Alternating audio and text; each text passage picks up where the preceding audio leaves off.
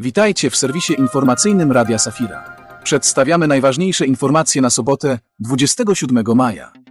Dziś 147 dzień roku, a do końca grudnia pozostało 218 dni. Najserdeczniejsze życzenia kierujemy do wszystkich dzisiejszych solenizantów, a są to Augustyn i Fryderyk, Fryderyka, Jan i Julian, Magdalena i Małgorzata oraz Oliver i Oliwier. Mamy nadzieję, że ten dzień będzie dla Was niezapomniany, pełen radości i miłych chwil. W Polsce obchodzimy Dzień Samorządu Terytorialnego. To święto podkreślające znaczenie samorządów w rozwoju naszego kraju oraz wpływ na życie lokalnych społeczności. Dziś przypada również Dzień Diagnosty Laboratoryjnego. To pamiątka z 1961 roku w związku z odkryciem kodu genetycznego. Wyrazy uznania kierujemy do wszystkich diagnostów laboratoryjnych.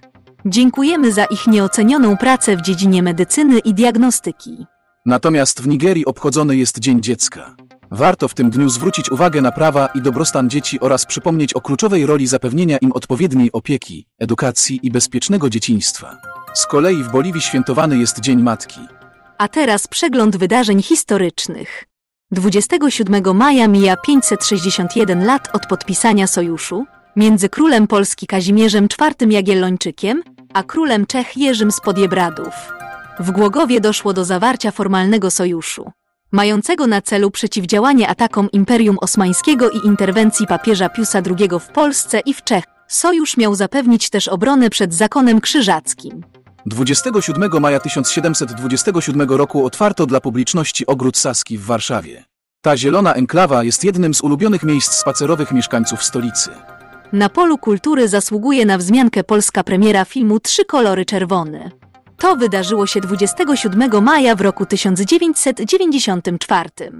Ten wybitny film zakończył trylogię Trzy kolory w reżyserii Krzysztofa Kieślowskiego. A teraz pamiętnik urodzinowy. 27 maja 1733 roku urodził się Jan Krystian Bokszammer, polski pastor ewangelicki, pisarz i pedagog. Jest też drugi ewangelik. To pastor Jerzy Kachany. Urodził się w roku 1901 i był polskim duchownym luterańskim oraz redaktorem prasy kościelnej. Wiadomości z Polski. Wczoraj zakończyło się posiedzenie Stałego Synodu Ukraińskiego Kościoła Grecko-Katolickiego we Wrocławiu. Arcybiskup Większy Kijowsko-Halicki Światosław Szewczuk przedstawił rolę Stałego Synodu i jego skład. Omawiano temat opieki duszpasterskiej nad uchodźcami i emigrantami wojennymi. Spotkanie miało również na celu nawiązanie kontaktów z władzami Kościoła Rzymskokatolickiego i młodzieżą ukraińską, która mieszka w Polsce. W Chojnicach przeprowadzono prace związane z oczyszczeniem terenów, na których znajdowały się zniszczone przez nazistów cmentarze żydowskie. Na tych terenach zamieszczono pamiątkowe obeliski z tablicami informacyjnymi w języku polskim i hebrajskim. Zorganizowano również Dni Kultury Żydowskiej. Uroczyste odsłonięcie obelisków i tablic odbyło się 22 maja 2023 roku i zgromadziło przedstawicieli różnych środowisk. Organizatorzy zapowiedzieli kontynuację Dni Kultury Żydowskiej w kolejnych latach. Studenci z Chrześcijańskiej Akademii Teologicznej w Warszawie zapraszają do udziału w ewangelickim nabożeństwie studenckim z cyklu Miodowe Naba.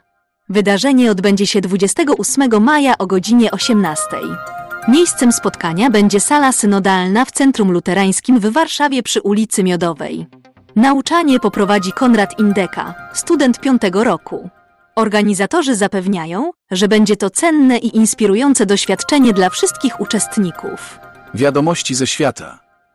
Z okazji zbliżającej się uroczystości zesłania Ducha Świętego, Prezydium Światowej Rady Kościołów przekazało przesłanie z pozdrowieniami do kościołów członkowskich na całym świecie. Przesłanie podkreśla, że różnorodność jest darem Ducha Świętego, który służy jedności. Autorzy przypominają, że wiara chrześcijańska może być głoszona w różnych językach lokalnych. Jedność Kościoła jest silna i zakotwiczona w Duchu Świętym. Światowa Rada zrzesza 352 kościoły i wspólnoty kościelne z ponad 110 krajów. Arcybiskup Westminsteru, kardynał Vincent Nichols, zauważa zmiany w stosunkach między Kościołem katolickim a anglikańskim w Wielkiej Brytanii.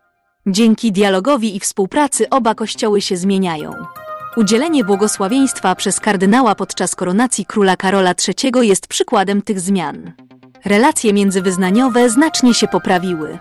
Katolicy w Wielkiej Brytanii są zróżnicowani, ale silni w wierzeniach i integrowaniu się z innymi społecznościami.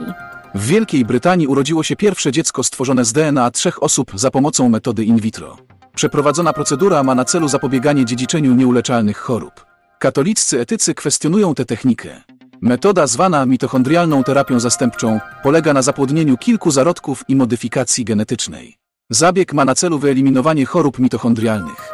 Eksperci rozważają moralne dylematy związane z niszczeniem ludzkich embrionów.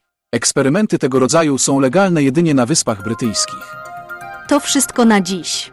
Dziękujemy za słuchanie serwisu informacyjnego Radia Safira. Życzymy udanego weekendu.